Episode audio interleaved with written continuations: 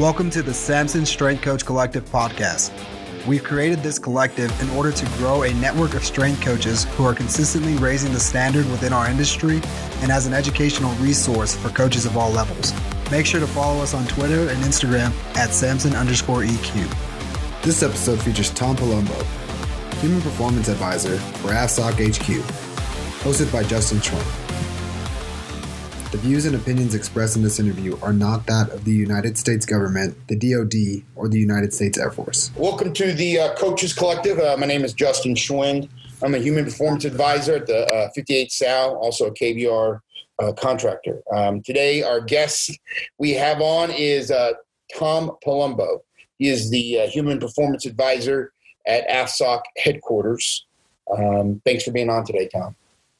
Justin, hey, I appreciate being on this show. Uh, it's just an honor to be asked to be here uh, and to be able to talk with you. I, I, know prior to us recording, we had a good conversation, so that kind of sets me into the weekend going really nice and everything, and getting these updates from you.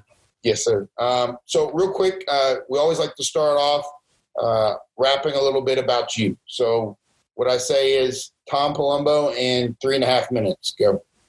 All right, appreciate it. Uh, so I don't, I don't think I need that a whole time. Uh, I don't think it's that interesting, but uh, I, I, always got to start off like uh, people usually start off where they got their degrees and things like that. But I got to start off a little bit before that. Uh, I had great parents. I had the world's best parents, and it's not a competition against your parents or anyone else's. But uh, I would not I would have made a lot more mistakes in life if it wasn't as fortunate uh, to have the great parents I did. Uh, and then that just transcends my life. After my parents look, uh, took, um, you know, I was moved away from them, then it became the people I chose to be around. And, for better or worse, those people that you surround yourself with are the guys and girls that that that, that shape you. And so I fell in and, and had a lot of great friends that have kind of brought me along the way, and, and great bosses too, great coworkers, and, and great uh, employees to work with. So uh, that's kind of what's the beginning of where I start right there is, is where I've come from graduate of the University of Georgia, undergrad and master's. While I was getting my master's, I was a volunteer for strength and conditioning at that point in time. There was an all of uh, strength in all of uh, strength and conditioning at the University of Georgia. Uh, they only had one GA position, and so I got a GA position within the physical de- uh, education department, teaching PE classes, and then volunteered on the side because I was pretty sure that I wanted to be a strength and conditioning coach, but the only way to find out is to do it.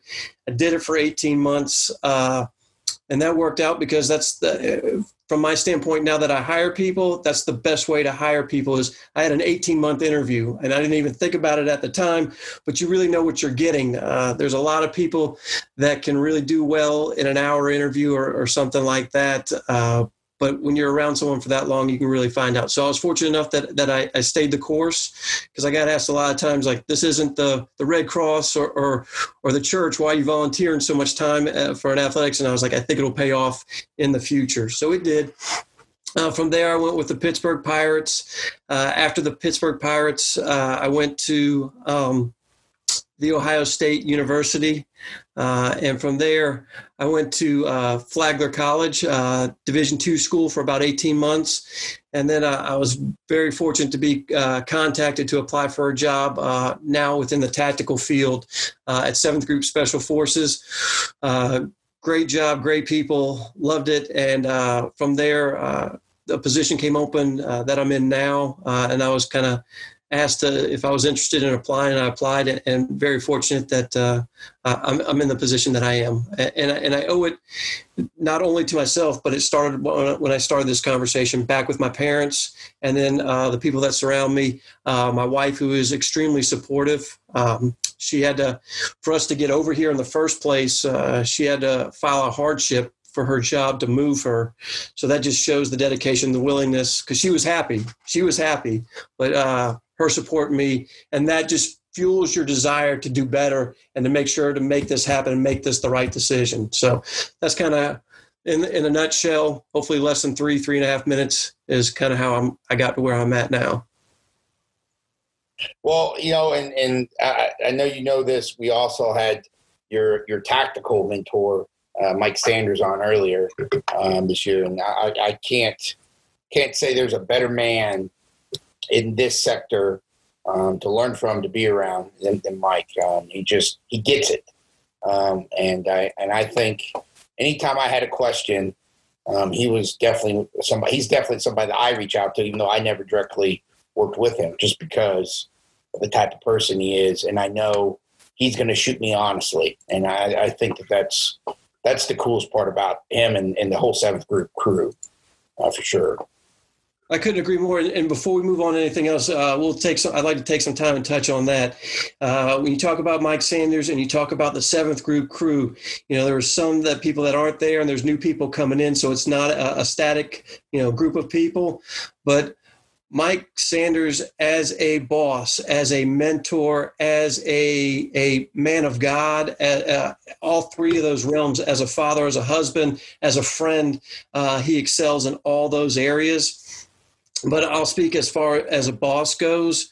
I, have never, uh, my professional abilities grew the most under him because there was no fear of failure.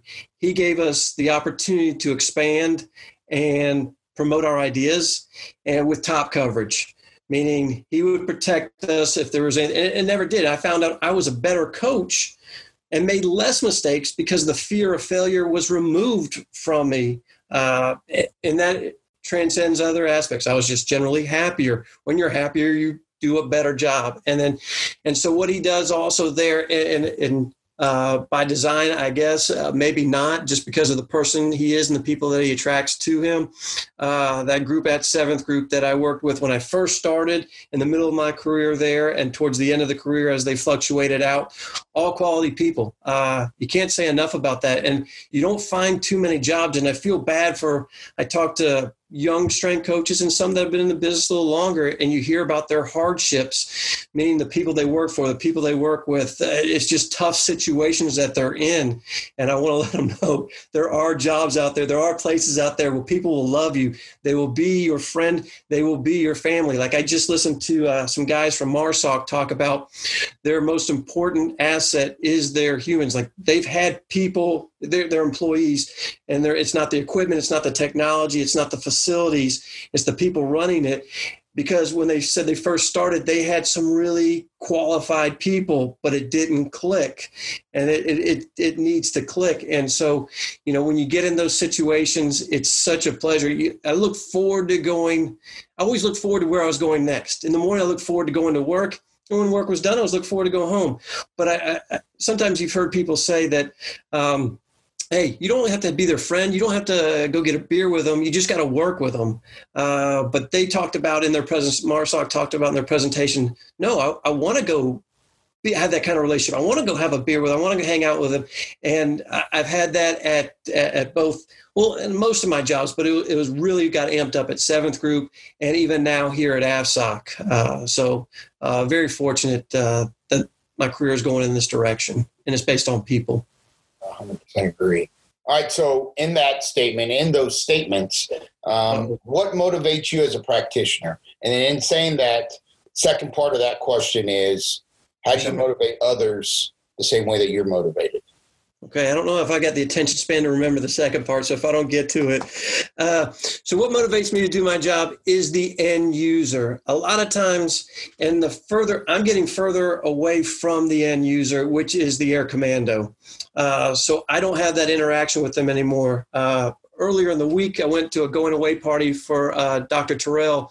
Uh, she's leaving uh, USASOC and coming over here with us to, to AFSOC. And I saw all the operators that I used to work with there. And uh, that was something that I cherished and, and I miss having.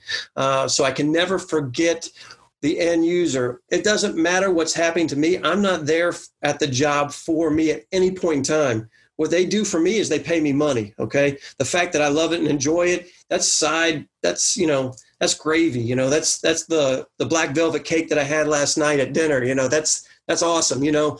Uh, but never forget that. And sometimes i think the further away you get you start putting yourself first and not and, and this isn't this, none of this is groundbreaking. Nothing is earth shattering like it, it's just and I'm sure in almost every podcast uh, and Zoom uh, that you've done, you hear something similar to that. But never forget who you're there for and why you're there. um, and that'll always keep you on track.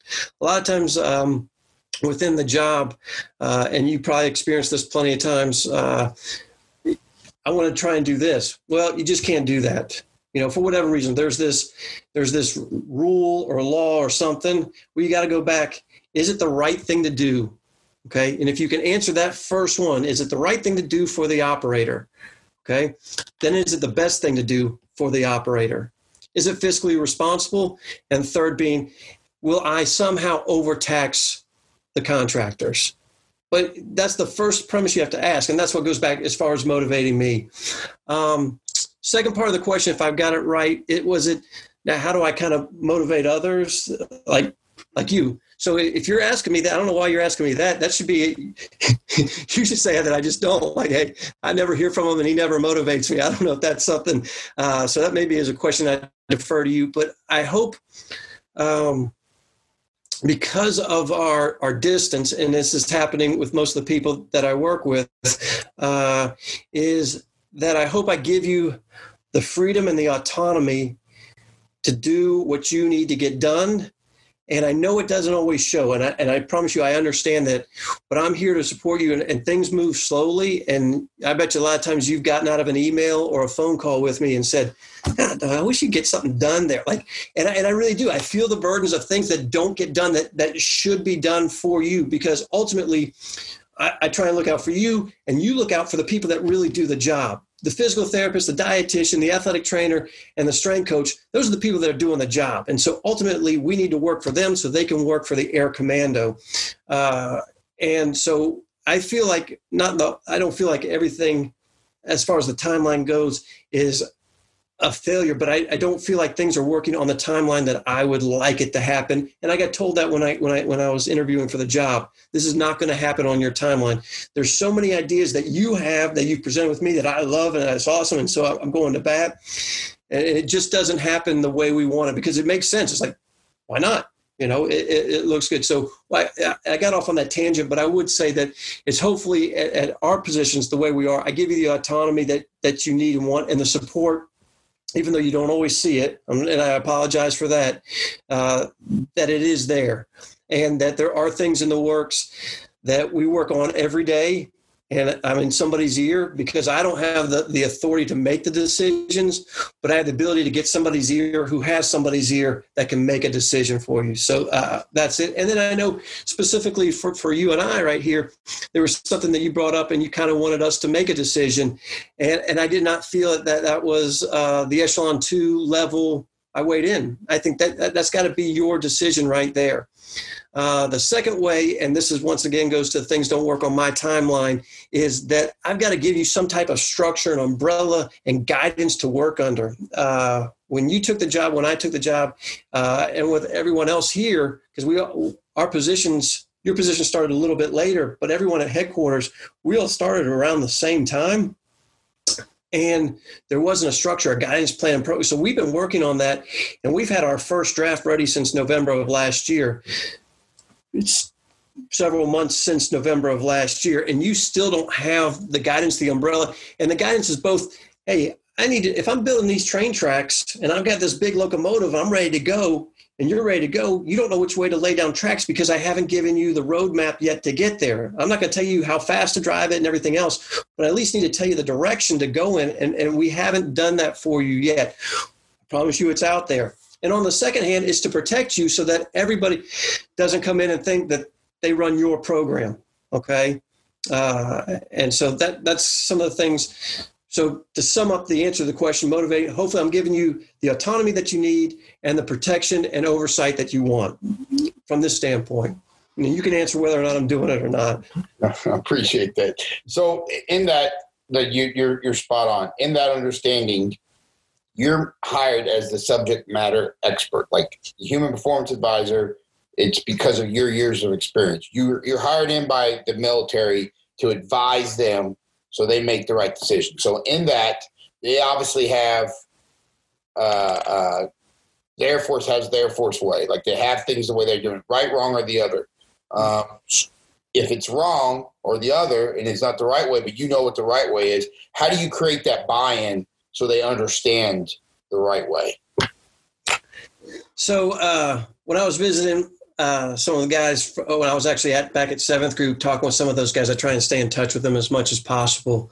Um, they were on a phone call, and I don't know who to attribute this quote to. So if you're out there, contact uh, Coach Schwinn and let him know it's you because it was a great one, or maybe hide under a, a shell because it, it's spot on.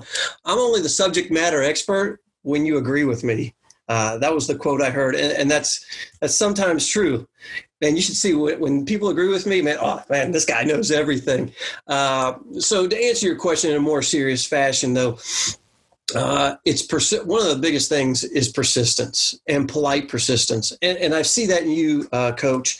Uh, even though we maybe disagree sometimes, uh, we haven't lost the ability to be agreeable. Okay, so uh, Travis Pelletier, he told me this one time. He goes, "In our society, we've lost the ability to disagree w- without being disagreeable."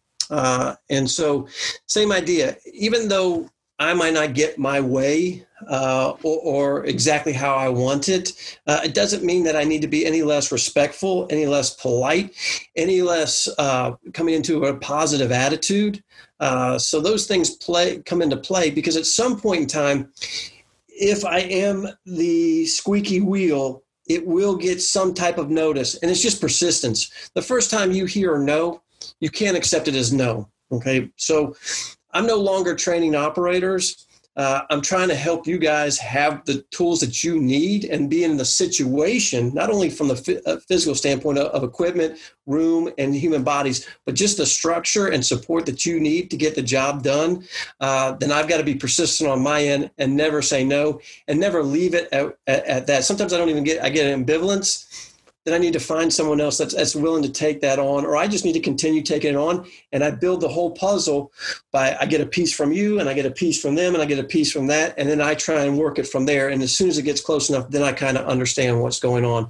So summarizing that question right there, uh, just being persistent to try and change it, but being definitely polite, courteous, respectful, uh, because these are other people that are also in their mind doing what they think is right and sometimes if you're overly aggressive, you better make sure you're right sometimes and everything else like that. So, uh, and there's, and there are people like you and I, and they go home and they've got families, they've got kids and, and stuff like that. So there's no reason for it to get anything above that.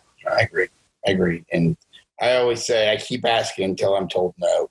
Yeah. And that's, that's my simple way of, of going after it. I'm going to keep asking like until you tell me no, if you say maybe or, or, or let's keep looking at it. I'm going to keep asking. And then when you tell me no, I'm like, okay, I've, I've, I've hit my boundary of, of where I need to be at. Let's move on to the next. Um, all right. So on top of that, and to kind of carry on with, with the same direction we're going, how do you describe your style, your style of when you were a coach, your style of managing? Um, how do you describe that? Um, and how has it changed over the years from the early Tom Palumbo to present day? Uh, so I would say uh, with coaching, the evolution came when we all start. A lot of us uh, are pretty young. So I was 25 when I started. I wasn't that much older than the people I was coaching. Uh, and so I had to create some type of separation with them. I was, I could not be their peer. Uh, and so that creates, so you have to act a certain way, uh, which sometimes can not go over well. Uh, and so I felt as a younger coach, uh, there was often conflicts uh, that later on in life I was able to avoid because I no longer had to have that separation because I was clearly older.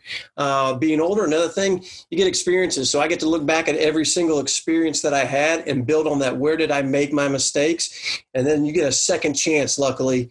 And when you see that situation again, now you have another opportunity to succeed in that. So, uh, to any athlete that ever that I worked with in, in my younger career at, any point in time, uh, I might owe some of them an apology because you know, like I said, my start off, my parents were the best parents. I never realized that they were they were human beings and stuff like that. You know, they were my age when you know when I was around, and uh, they didn't have a, a first or second go around like they were doing and they nailed it the first time. Uh, whereas you know, I had to get better as I went.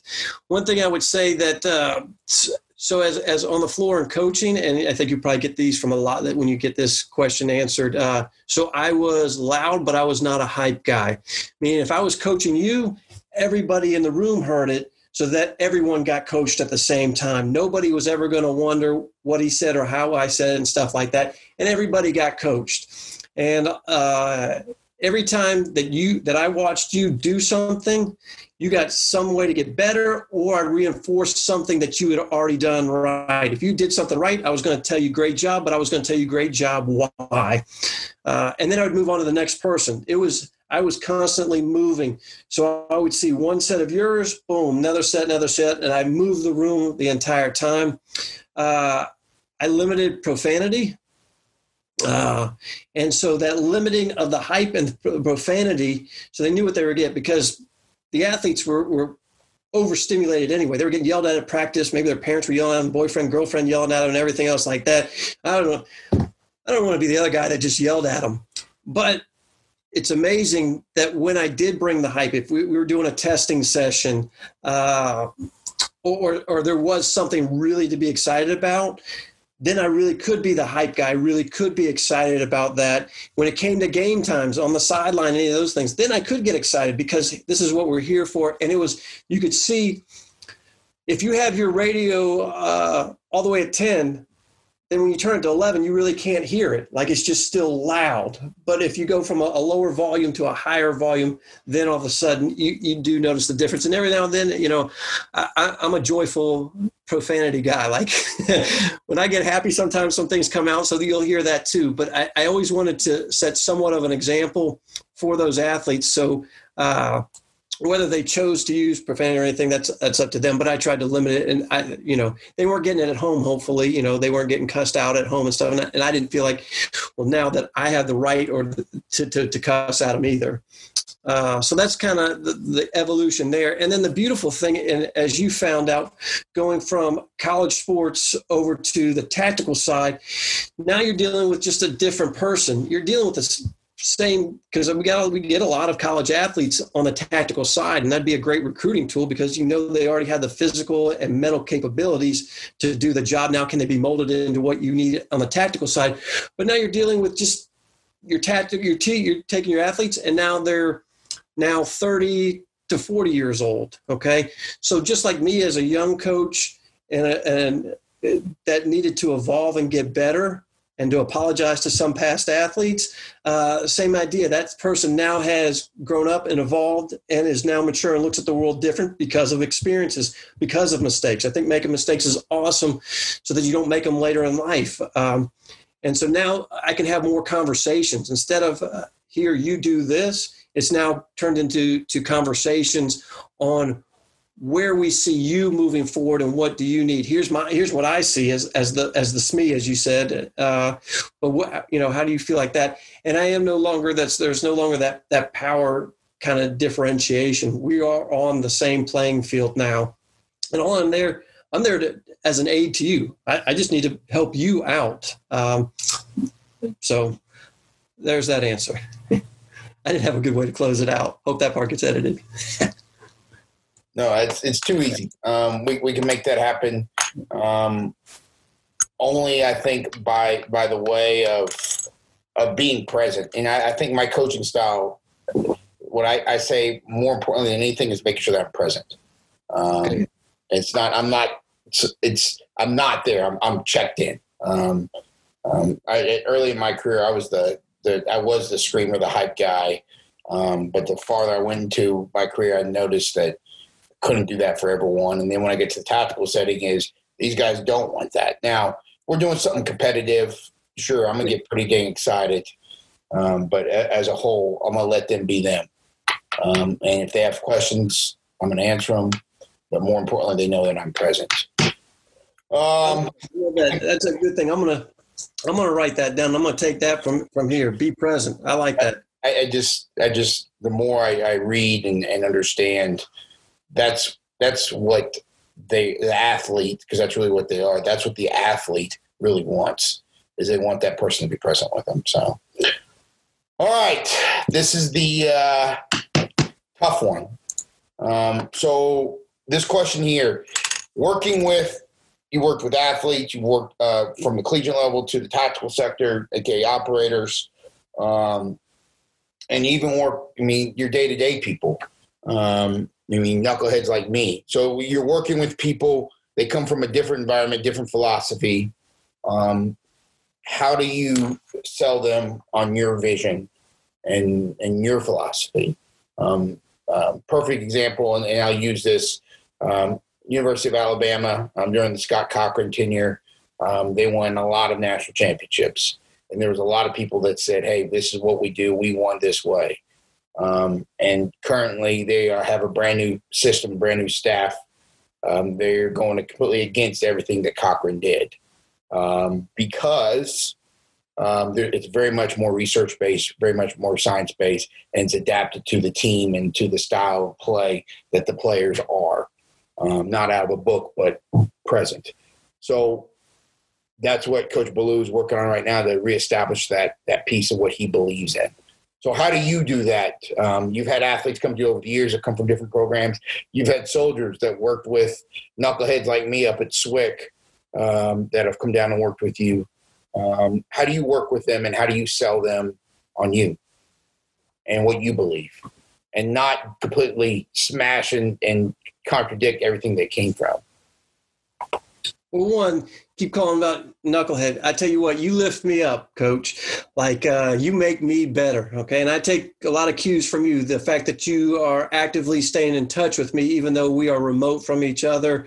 Um, uh, you've always got a positive attitude. We've been through a, a few hiccups uh, getting started here, and man, you took it perfectly. You know what? Didn't even not even a scratch on you. You know, so so I think that's awesome. So I I I take that on myself, and it's a learning experience when when I talk to you. I try and take something from that. So uh, as strength and conditioning is is science and an art, uh, there's a lot of times it's tough to say right and wrong. You better be careful if you better if you're saying that you're right then you're saying everybody else is wrong that disagrees with you. Uh, and a lot of times, what I, I have gotten in my career is people like, look at this, look at what we did today as far as our workout. Like, how stupid is that? This and that and everything. Man, I, I have no idea what the intent of the coach is uh, for that day. I, I mean, maybe I can see it from that, but I don't know how that fits into their grand scheme of of programming. Uh, like, let's take any let's take any game. Let's take soccer let's say I walk up to a soccer practice and man, all they are doing is working on defense and it is fast paced and it's just defense, defense the whole time. I'd be like, man, soccer coach doesn't know what he's doing. Like, there's got to be some balance in that. What I didn't know was the previous game, maybe the final score was seven to six. You know, offense was churning pretty good, but if they had, you know, stopped the other team a little bit more, so that's it was a focus of that day and it was within the game plan. So that's why they were doing it. So without knowing the reasonings behind what other programming is, then I can't make judgment on it. There's only a few absolutes in strength and conditioning. There's very there's a few, but there's only a few of them. So I need to find out. Just just tell me why you're doing it. And the same goes idea. Like a lot of times, you may not know what we're doing up here at headquarters, or, or you might hear something that you have to do, and you don't know why. And it's like, well, why do I have to do it? But if you know why, you may not always agree with it, but at least you can get some buy in from it because there is some type of reasoning behind it. Or you can come back to me and argue your point because your why for what you want to do is better than my why for what I want to do. And it comes back to I hear you talk a lot about having conversations, and it goes the same way. It goes laterally and it goes up and down. Um, the more communication and communication is an overused word a lot of times but underused. Uh, we try and handle a lot of things by email and a lot of uh, uh, misunderstandings happen through email. Picking up the phone getting on a zoom call is kind of the way to go. So hearing someone else out not writing uh, what they're doing off is completely wrong because it's different from you and then finding a way to gap the bridge from what you believe in and your philosophy to what they're doing and what they uh, and their philosophy and bridge those together and you might uh, you know there's that song uh, if you don't stand for anything, you'll if you don't stand for something, you'll fall for anything. So still have your don't don't meander and change your philosophy and change your belief system, but be willing to have it adapt. Let it be like a river. You know, a, a, little bit of water created the Grand Canyon. Okay, and look at what that did. But it had the flexibility to bend. The Grand Canyon is not straight. Same idea. How can we move together and, come together in unison and, and feel that and uh, get to our end state and our end goal? And a lot of times, I may disagree what you want to do, but if it's going to get to your end state quicker and faster, then I'm willing to, to bend a, a little bit as long as it doesn't compromise ethics, morals, uh, absolute science within within the field, something like that. Uh, so that's kind of my thoughts there. No, I appreciate it. So we've talked kind of about philosophy um, and, and, and art and of you and, and your coaching and and how you've gotten to where you've gotten to. So, in that process, um, how do you continue on the educational side or, or continue educational side? How do you continue to to sharpen your your craft, um, meaning um, resources via organizations, via podcasts, certifications, um, anything in that books, anything in that realm? What where you right now? What's kind of sharpening your edge of your spear right now?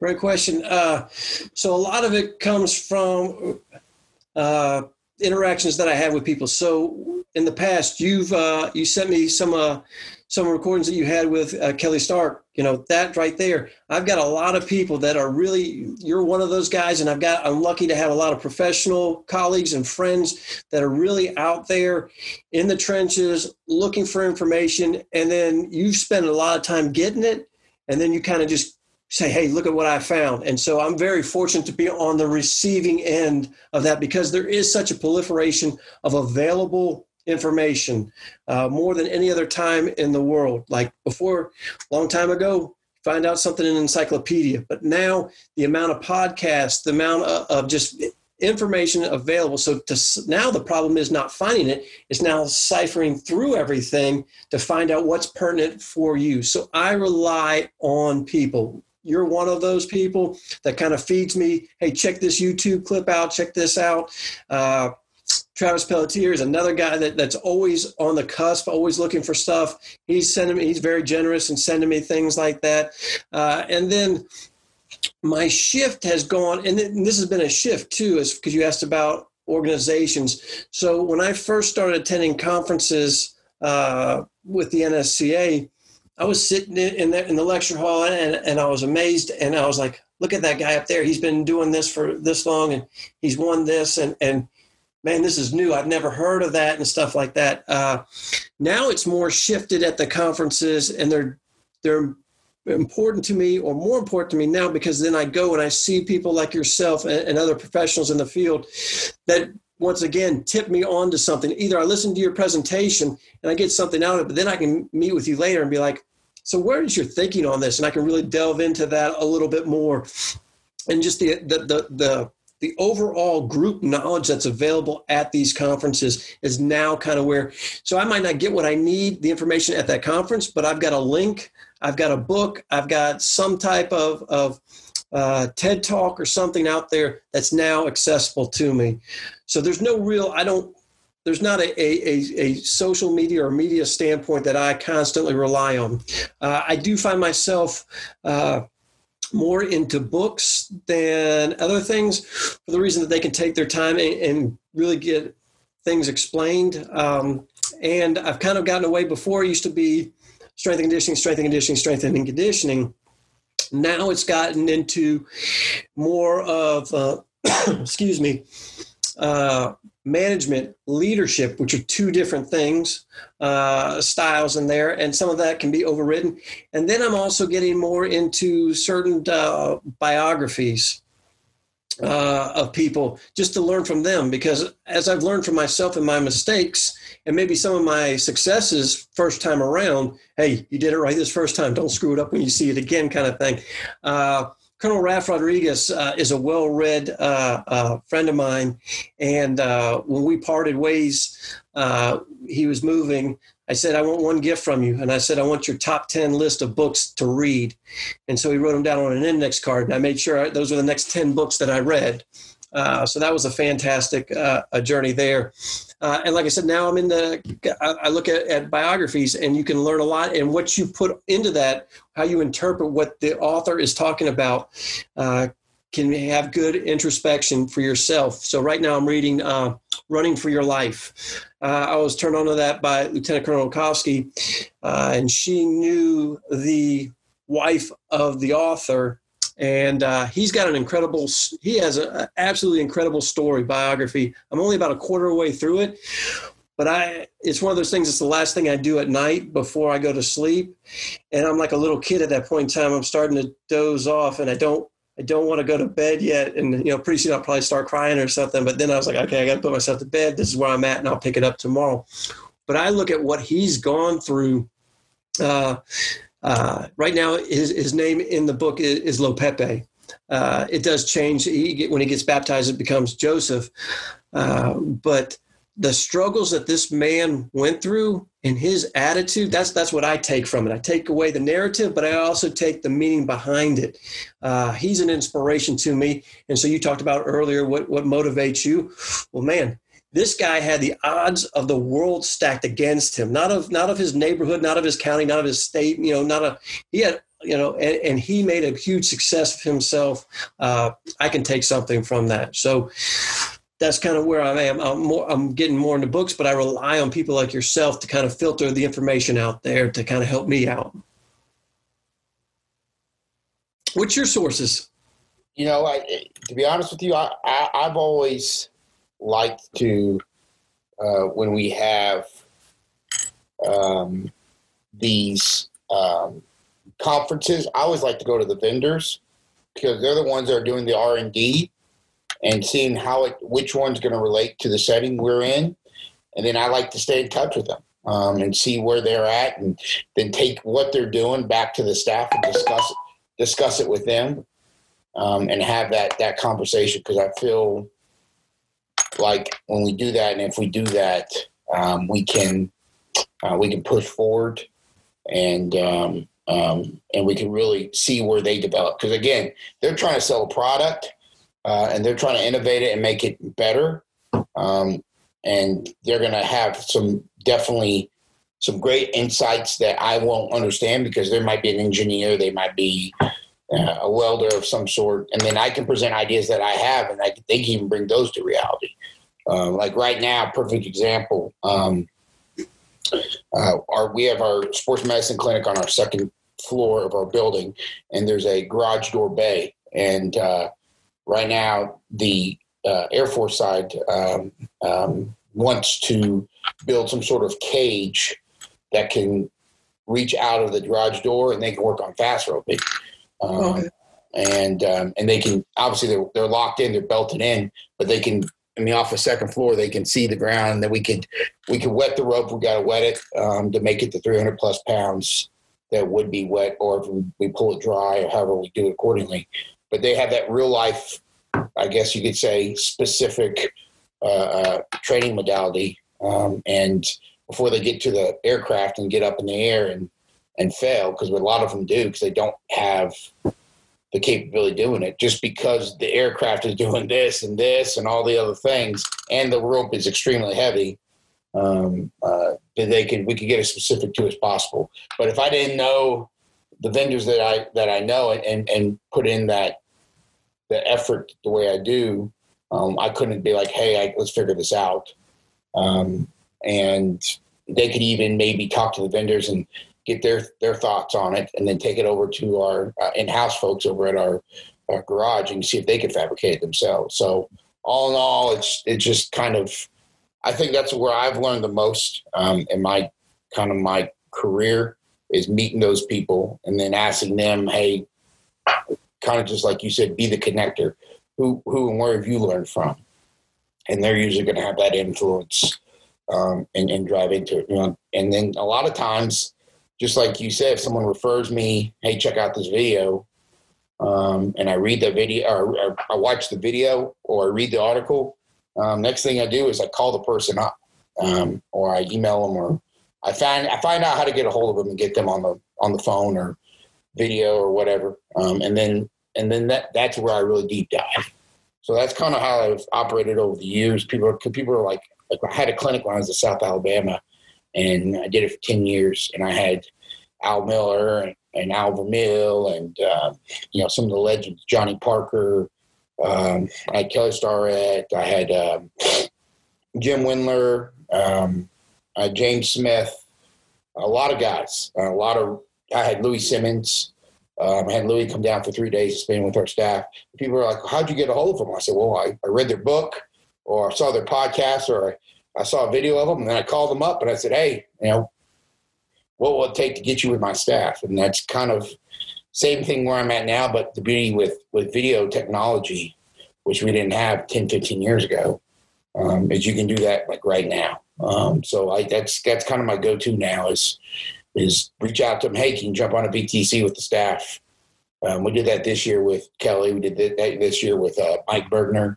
Um, and then, um, you know, I, I don't have anybody else on the list right now, but definitely keeping in consideration just to kind of learn um, and, and, and talk and, hear. Because a lot of times I think, especially on the uh, military side, um, the active duty folks and the officers or the commanders, um, they don't quite grasp the picture until they hear how it's done in the same setting at another location.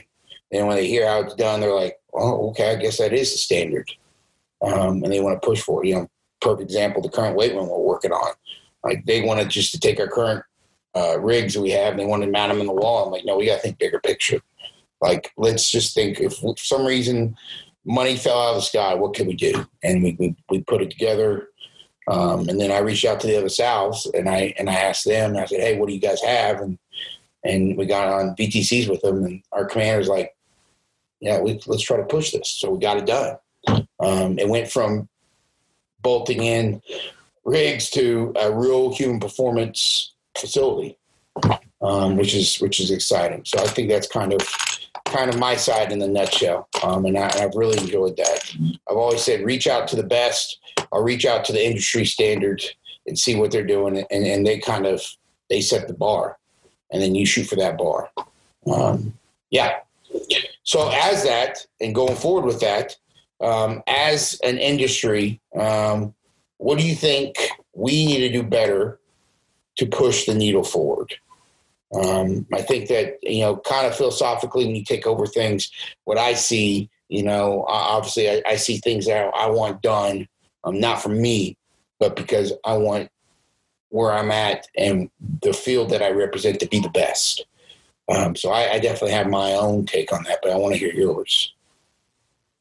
Kind of was hoping you'd go first. Uh, I think it's a great question. Uh, in the fact that it, has, it requires a lot of foresight. I think a lot of times I get embedded down in the weeds in the day to day of what needs to get done to where I can't have that that vision of the future and that's where like mike sanders excelled like he was a visionary uh, and then we just needed to make it happen for him.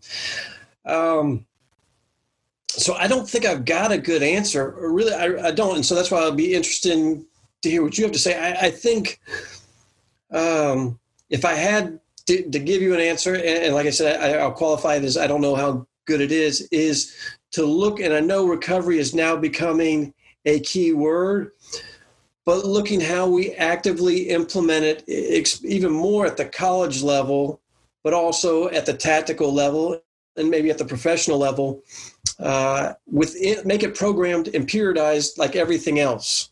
Uh, in the standpoint, like how do we measure whether they are recovered to hit that lift? Because a lot of times, if they're going to in college, if they're going to lift twice in one week, you don't want to miss one of the lists because you've lost 50% of your workouts for that week. But is it always the best idea? And what type of recovery do they need? Is it uh, neurologically they're fatigued? And so then they do need some type of recovery modality, whether it's a float tank or some other modality like that to actively progress them quicker to recovery so that they're all ready for the next workout? Or is it a, a local fatigue, meaning their their legs are smoked. Their hockey players' their legs are smoked. Well, okay, so let's actively let's get them in the NormaTecs maybe for the legs, but we can still do other workouts, upper body, uh, some maybe some other type of erg conditioning or something like that. So, my uh, unprepared and, and maybe not best one is, is, how to measure and integrate recovery and the levels of recovery and the levels of, uh, uh, of active uh, training within a periodized program. Now, now you're on. I want to hear what you got, and then maybe I want to read it. I want to maybe get a second. I, I think this goes for the coaches, for the any of the practitioners, and even the athletes. Um, establishing daily self care. Um, and I think that that kind of covers the recovery piece. Um, that self care can be meditating. That self care can be um, um, uh, spending time with your religious beliefs. Um, that can be sitting down with your family and just having a real conversation. Um, whatever it is, um, really establishing time for self care. I think we, we we get into the weeds, kind of like you said, exactly. We we we think we go too fast that we never stop and think what's best for us um, holistically. And I think taking that time to take a deep breath is important. I know when I was a college coach, that definitely didn't happen with me. I mean, it definitely didn't happen with our players. Uh, and I think that if if we could have done that as a whole, as a staff, um, and as and, and say, same thing establishment with our players, um, I think we could have gone a lot farther um, just because we would have been a lot more grounded in our overall understanding and our purpose of what we we're trying to accomplish every day. And I think you do that, and I say it daily because every day is a new day, and every day is different. So spending that time, if it's in the morning, if it's in the midday, if it's in the evening, whatever it is, but it allows you to stay grounded so you don't get super anxious or um, or hurt yourself or or, or, or have actions that you regret because of those poor decisions based on your lack of ability just to know where you're at. I'm reading uh, on the Unbeatable Mind right now by Mark Divine, um, and he definitely hits home with that. Um, and, and I de- definitely feeling and understanding that more, and more reading Brene Brown and, and understanding her whole philosophy. Um, that we just we negate that as a society because we in America, as a Western society is just go go go go go until you break and really that's the that's the the military's mentality go go go go until you break or was it's it's becoming it's becoming less and less that especially with the awesome model that POTFF has with the five different domains um, but I, I think that that's that's huge and I think if you do that you have a better fighting chance to face the day wow that's amazing that you would say that. Uh, so I think the series on Netflix is called The Last Dance, but I'm not sure. I could be wrong. But it's basically the Chicago Bulls saga. I don't know if you're familiar with that. So I'm, you know, not not a Bulls fan, but uh, either way, like I don't dislike him. I don't like him. Same with Michael Jordan. I, I, thought like I there's a lot of fan watching this. I'm becoming a Michael Jordan fan, and I'm becoming a a the players that were on that team, a little bit of a fan, uh, getting to know that a little bit. But there's a quick story that, that really emphasizes what you were talking about. In the middle of the season, Dennis Rodman said, I need to go. I need to go for 48 hours in the middle of the season. And uh, they let him go for 48 hours, which turned into like 96 hours, turned into this. They had to go find him. He was lost somewhere in Vegas. They had to go find him. Well, they come back to practice, and uh, whenever he gets back after being gone for however long he till they found him, and they were going to uh, run Indian drills uh, to make sure that that Rodman got back in shape. And and Michael Jordan was like, "Nah, man, I'm not running punishments because he was gone for this amount of time. And he's getting shape." So he, Michael Jordan tells the rest of the team, "Hey, when when you're in the front of the line, go really slow so the guy in the back that has to sprint up doesn't have to go that fast. Well, they start off like that. And Dennis Rodman is just sprinting the whole time. And that that's what he needed. He didn't decondition because of breaking away. he actually came back and was better and was stronger and was refocused because he went off and did his thing like that.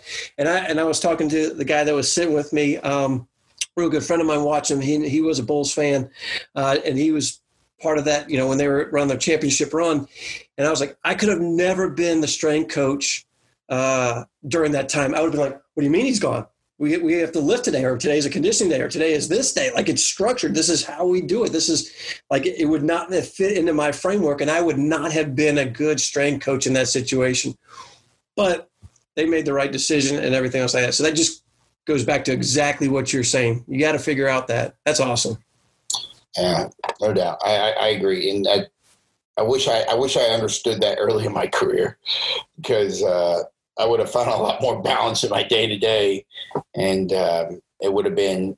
I think I would have been more thorough in everything I did and a lot less emotional. Um, but you live and you learn. That's why wisdom comes with age, not with not with education, but literally with age. You got to live it. So, um, I think lastly, last question I really want to ask you, um, before I open up the floor to you, uh, uh, Tom, is um, any recommendations you have for any young uh, coaches um, in this field? Um, what do you recommend? Big picture. Uh, appreciate you asking me that because I do get it often, and it's very humbling to me. Like I'll get young strength coaches that will do just as you said. They'll call me, they'll contact me, they'll email me, uh, or something like that, um, and ask me questions. Uh, and I'm humbled because they value something that I have to say. And I realize that they don't because there's plenty of other people out there that could give them just as good advice, maybe a better advice. But the fact that they're coming to me and you know they're making me relevant. You know, they're, they're you know it's an ego pump. Just like yesterday when you were asking me to get on this, you put a little ego pump. So it, it is a little bit of ego pump, but at the same time, I take it back and it's humil- It's it's it's uh, humbling in the fact that they would consider me somebody that they're going to spend their time and, and listen to. Same as as this uh, interview here, uh, I'm very hesitant on doing these interviews because I don't want to waste someone's time, and I, and I sometimes question the value that someone can get out from what I'm saying versus someone else. Um, uh, so, the question I get one is, uh, what is it? What is the tactic? I get the biggest one is what's it like in the tactical field, and and there's multiple iterations of that question. Uh, so, if you're considering it uh, my answer would be go ahead and try it if, if you can. Like, make that jump. It, it doesn't preclude you from going back to college or professional sports. But as far as I'm aware of, no one's ever said, man, I, I really wish I hadn't taken a job in the tactical field. I don't know of anyone that exists like that. I don't know that. Uh, and then there might be, and it just, but I feel like it's on the lower end of the spectrum as far as the probability of that. Uh, and maybe it doesn't, it's not for you, but nobody has ever been like, I hate this. I've got to get out of this. This is a bad situation. I don't know of those situations. So if you're interested in it, the field is growing. Uh, go ahead and do it. Uh, as a younger strength coach, you have more mobility. People don't expect you to stay around as long, so you can come in, try it, and leave. Uh, within the, the special operations, there's the minimum of five years Division One uh, prerequisite for you to, to to come with special operations, but there's a lot of military jobs that are opening outside of special operations that uh, don't have that same requirement. So that can be your leapfrog in. And if you like that, then once you get your five years in, because they're also counting military experience as far as strength and conditioning, to go ahead and, and come into special operations. So that always gives you that opportunity. Another thing that I would I would say. Uh, I get contacted by coaches that are going through a tough time professionally. Uh, either they are in a uh, an abusive job or they are not in a job. And uh, what I can tell them is that they're not alone. Everybody, not everybody, a lot of people have been in some a similar situation, and you can never get to what your goal is in the profession if you quit. I said, "How bad do you want it?" Because the road getting there is easier for others it's harder for others. Uh, i don't know where i fit into that whole whole thing but there's been there's been smooth times joyous times and there's been rough times. There's been times when i've questioned uh, decisions i've made uh, professionally and, and, things like that. But uh, it's the same as running a race. You never cross the finish line if you don't keep going. Uh, and it's the same idea. If you're willing to keep doing, go through the grind, go through this time frame. Uh, I also had a strength coach that uh, did an internship with me. He had all the right credentials. I mean, he had just finished, he got his master's degree. Great recommendation there. Did an internship with me at uh, Ohio State. Uh, and man, he was, was pounding the job market and just couldn't get a job. And it was getting, he was getting married. Um, and it was very distressful for him. And I said, "You just got to stick with it." Uh, and it, like you, like it's the ending of a good Disney movie. Like there's always a, a, a good ending, a happy ending in, in, there, and everything. And it worked out for him, and it really will. It will work out for you.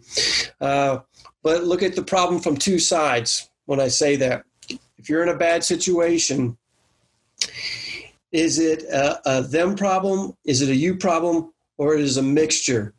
take some personal accountability for where you are in life. That's why a lot of times, when, if I was in a bad situation, man, what decisions did I make? What actions did I do that led me to this point? Okay, because I am to a, none of us are in control of our lives. It, depending on your religious beliefs and your spiritual, you know, you do have to um, to go that way. But God helps those that help themselves right? And but there's also a yin and a yang to that, and is what have you done to cause yourself to be in the situation, and what can you do to get yourself out? Uh, I saw a cartoon the other day that was showed the the point of it was it was showing two different people's perspective and attitude. They were both in a uh, a hole straight down that they could not get out of. It was in the ground and that could be their, their final resting place if they didn't figure it out. And one guy just couldn't figure out how to go and he kind of gave up on it. The other guy, what he did was he started burrowing into the side and creating stairs in the dirt to get out. And that's that same idea. Uh, find a way to, to, to burrow into the dirt to create those stairs to get yourself out of that situation. Um, and like I go back to the original statement, hey, you never get to where you want to go if if you stop going after it. So try and do that. So that's the two big questions that I get is what's the tactical field like? And without taking a longer period of time, try it. I think you'll like it. You won't regret it. And then the second part is, you know, how do I get myself out of these bad situations? How do I get to where, you know, where you are or, or even better or, or different and everything like that? Just don't quit. Same thing we tell our athletes, don't quit. Don't quit. Yeah, I, totally agree. Um, the opportunity, your opportunity to go where you got to go will come. And you just got to, just like you said, it's sometimes you just got to be patient. It's not your time, and you got to respect that. And you get the sooner you understand that, the sooner you keep doing your job to the best of your ability, and then you make your opportunities by doing so. Um, I believe that. Um, I think last question, really, it's it's it's giving you the floor. Anything else you feel like was not answered today, or you wanted to share um, this is your time. Um, and, I, and, I, think any any words of wisdom are, are, nuggets. I, I, like to call them knowledge nuggets. Any knowledge nuggets you want to share? Anything else you, you feel like we didn't cover? Please do. I appreciate the open floor, and I, and I think you've given me a venue here to, to express a, a lot of my thoughts, whatever level they're worth, and, and so hopefully some people can can take value out of the time they spent watching this. Uh, I really don't have a lot of closing remarks, meaning uh, I think we've covered a lot. And so I don't want to, you know, just kind of reiterate and, and things like that. But I want to, I told you I was going to do this before we started recording this. I want to flip it around on you. What, what kind of nuggets, what, what's one thing that you want to sum up that you, because uh, you listen to a lot of these and you do the interviews and you're on that side of the, of the camera and everything what's something that you want to emphasize and, and kind of sum this this this uh, interview up with? What nugget do you have? Um, you know what what I took from today is exactly what you said. Uh, big picture from a, just representing the tactical sector of uh, of human performance. It's it's something that if you are all in and you make that jump, you'll never look back. Um, because the people you work with uh, are grateful for your presence every day. Um, you get to be in a top notch facility working with top notch people, um, and you're working for a higher purpose. the purpose is not money. It's not uh, fame. It's not getting in front of a camera, but it's it's for a higher purpose, and and that purpose is to fight for our everyday freedom. And I think if you really think about that, and you're really willing to invest in that, um, this is something really special. Um, and that's why I'm here. You know, I've had multiple opportunities to go back to college, even go in professional, and I, there's no freaking way. Um, I, if I told you the amount of money it would take me, I still probably would say no, um, because life is more than money. Life is it's about changing other people um, for the purpose of a better society. And I think what we do, what you do, what I do, what we all do, um, it's for that purpose. Um, and and and I, I, just I see beauty in it. Um, and everybody that I've helped get into this field from the other sectors of strength and conditioning, I always tell them, I say, call me after 90 days. It's the one thing I ask you. I give you 90 days. 90 days, call me, and, and I want to hear your synopsis of what your first 90 days was compared to whatever your last umpteen years was in the other setting, professional or college. Um, and I haven't heard one yet to say I have any regrets. Um, so I think that's that's the biggest knowledge nugget for this specific podcast because I think it represents it well. Um, and, and I'm thankful that we have a man of your character that I can reach to and I can get guidance on um, to make where I'm at better. Um, because I, I know you're, this is not for you. And because of that, uh, we can be better. If it was for you, you would tell me what would make you better. Um, and I think that you, you limit a lot of potential of what this program could be, but that's not the case. So this program, the sky's the limit. And, and that's the exciting thing for me to be a part of every day um, and show up Monday through Friday um, and connect with the staff, connect with the airmen, and um, see everything move forward. And I've only been in this position for four and a half months now, and I will say that it's it's it's it's moving at a rapid fire pace, and I love it. Um, I love the buy-in. I love the the the the, the building of the culture, the building of the staff, the increasing of the staff, um, all the elements. So that's I guess that's my two cents that I got um, to share. That's a perfect way to close it out. I love it. Um, otherwise, uh, uh, Tom, I just want to thank you for today. Thank you for your time. Time is precious, um, and um, yeah, this is this is the purpose, and I, I hope that you can carry this this vision on to others that you value in this field. So, thanks again, brother. Hey, I, it's my appreciation. Thank you to you for, for not only being a, a great coworker and team member, because you make you make us better, and then thank you as we're developing this friendship, long distance and everything. But I do consider you a friend, and it's growing over time. So thank you, and thanks for having me on here. Thanks, Tom. Thanks again, brother. Thanks.